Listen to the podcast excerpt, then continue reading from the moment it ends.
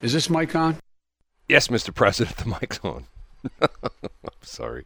It's BS.show. Yes, that's who we are. BS.show. Not just any BS. Matter of fact, if you go on uh, the, uh, like, uh, if you go on to the Apple Podcast app and you go and you enter BS show, you'll find 4,000 BS shows. But if you dial, if you enter BS.show, we come up numero uno which means there's only one BS.show. And of course, there's only one BS.show because we have that domain name and nobody else can have it. So it's ours. Stay away from it. Good morning to you. It is uh, BS.show. I was going to say BS in the morning. That's the old one. We retired that at the end of last year. Now we are brand new with BS.show. Why, you may say? Well, there's a number of reasons. Shelley just didn't like being called in the morning. She said I was BS and she was in the morning and she didn't like that. So we just changed her out to BS.show. It is what is it? Hold on, I'm getting texts already. What are people saying? Uh, not sure if you mentioned this yesterday. It happened Friday. Uh, yeah, we talked about that. We'll we'll go over that a couple different things. Uh, anyway, uh, as Mr. Otten, who's sending me stuff this morning, weather today. We'll have the complete forecast from Jennifer, and I can't pronounce her last name. If Shelley were here, I'd be able to have her pronounce it for you. It's cold outside right now, officially 14 degrees. Uh, that's at Lambert. Uh, if you're into George Carlin, there's a great old routine he does. Talks about how they always give the temperature at the airport, which is in, at least in St. Louis and I think in most cities, the official spot for taking the temperature because it varies all over the area. Uh, and he, his line was always, "Who cares about what the temperature is the airport? Nobody lives there." I wish I lived at the airport. And I saw a video recently. I don't know if this happens in St. Louis, if there's any places like this, like Chesterfield, uh, Spirit of St. Louis, but in Wichita there's a private airport where all these people have hangars and they're big monstrous hangars. You can put like not like a big monstrous jet like a commercial jet, but you could put like a fairly large uh, corporate jet inside the hangars. But they also have complete living quarters. And when I say living quarters, it makes it sound like there's like a bunch of bunk beds in there. No, this is like a complete house. There's one of them that saw has a two-story house built inside the hangar, and this is a house that you'd find like someplace like in Ladue, you know, Chesterfield, Frontenac, Town Country, someplace like that. Fancy, fancy, fancy, fancy house. And some people live at the airport. I think that'd always be cool. You know, I mean, everybody talks about, I want to live in a nice area. I want to live in a warehouse somewhere. That's where I want to live in. I don't want to live on, on Washington Ave, you know, in the lofts and stuff like that. I want to live in a warehouse where if I like, if I buy a tractor trailer, I can just back it into my place. You know, I mean, you say, why would you buy a tractor trailer? Why not? If you buy like an old bus or something like that, you can just back it right in. You know, bunch have a bunch of old cars, just back it right in. Have a bunch of different lawnmowers, and I don't know who would have that many lawnmowers. Once upon a time, I owned 13 lawnmowers, but that's a whole other story. Anyway, if you owned a bunch of lawnmowers, you just put them all inside. That's where I want to live. But of course, the problem with that is, in most areas, if it's zoned industrial, you can't live there. Like, for example, I don't know if they built it or not. There was a place out in Chesterfield, right around the airport, that they were. I remember going to the home show. I don't know, three, four, five years ago, and they were selling these these. They were essentially like condos at you know like for your big boy toys and I guess big girl toys as well, well too. But you can like put your cars in there, and if you have like motorcycles, and it's like a big old monstrous condo. And they most of them had like an area where like, you could entertain, like there's a bar and things like that. But they don't have any bedrooms in there because they said you could not stay in Chesterfield. How do they know? How do they know that you don't just throw a, you know, a, a, a, sleeping bag down on the floor and you know uh, that's where you live? You know, how would they know? The police come by and knock on the door? Hey, you living in here? You can't live here. It's commercial. It's it's zoned industrial. Nobody lives there. But yet, they're places that are industrial that people live. You know what I mean? Like emergency kind of places, like the firehouse. Firehouse, right? There's people live at the firehouse, right? They sleep there. They eat there. They got a kitchen, the whole bit. Is that legal? I guess it is because they're there. Anyway, Shelley said she'd be along momentarily, and she's not. Oh, hold it, hold it, hold it, hold it hold it. what do I hear? What do I hear? I hear I hear the dulcet tones of Shelley trying to get on the radio. But will I answer it and let her get on the radio? No way, Jose. You won't. You won't let me come and play. No, I'm sorry. You have to stay away this, this morning. You can't come. I was here. just listening to you go talk about um. How do they know? Is this mic on? Uh, what now? Get what was that again? How do they know? That's about that. That's about well, the way that went too. I see.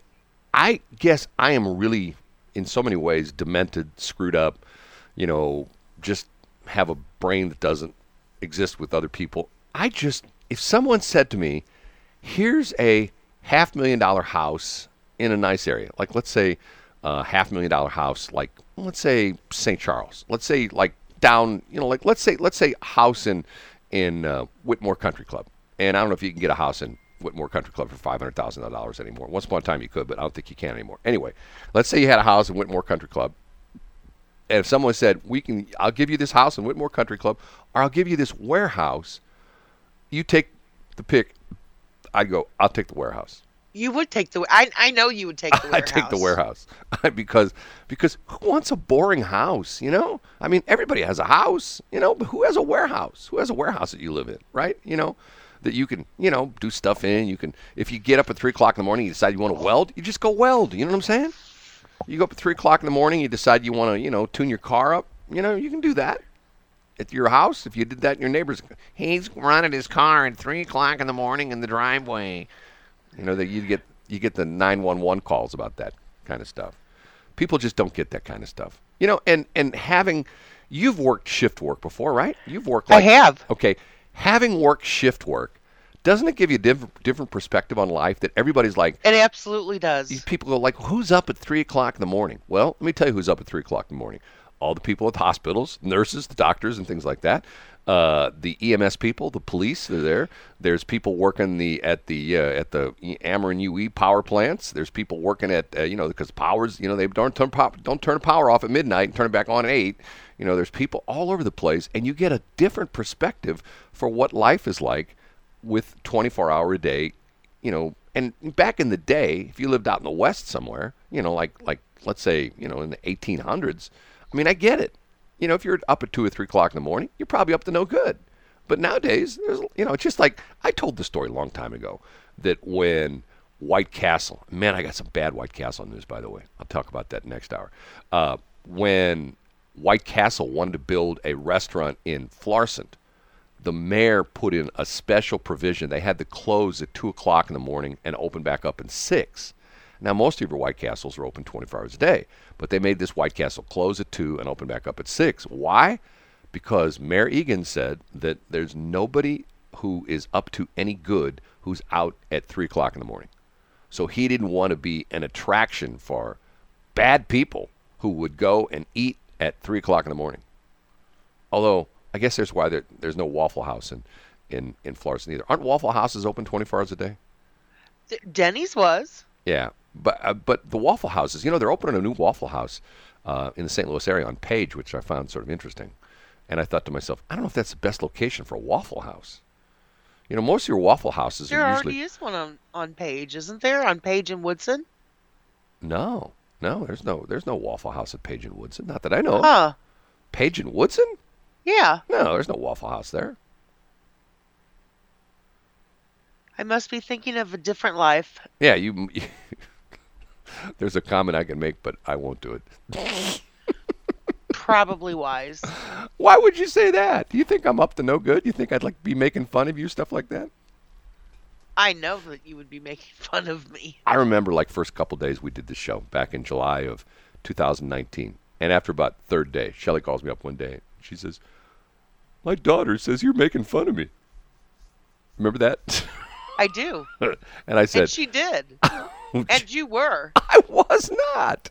Totally. I don't make fun of you. Do I make fun of you right now? Snarky. Do I ever make fun of you? Ever? Every day. I just don't want to push the wrong button because you never let me play with the buttons. I would never make fun of you. You make fun of me every day, Brad. No, I would never make fun of To you. To you, it's like This is a plump America. I would never make fun of you. Shelley, what's this BS about being a grandma? Don't you know you can't say that anymore? You are a grand person. Oh my God, I got a story to talk about with that this morning. About this was some university in the state of Washington. Oh my God, is this getting What? Oh my, the, the grammar police are out in force. And- Well, and, not only are they are being are they being passive about it, they're being active about it. If you send them, I'll tell the story the next hour. It's just so bizarre. It's just you know, it's just what happened to free speech.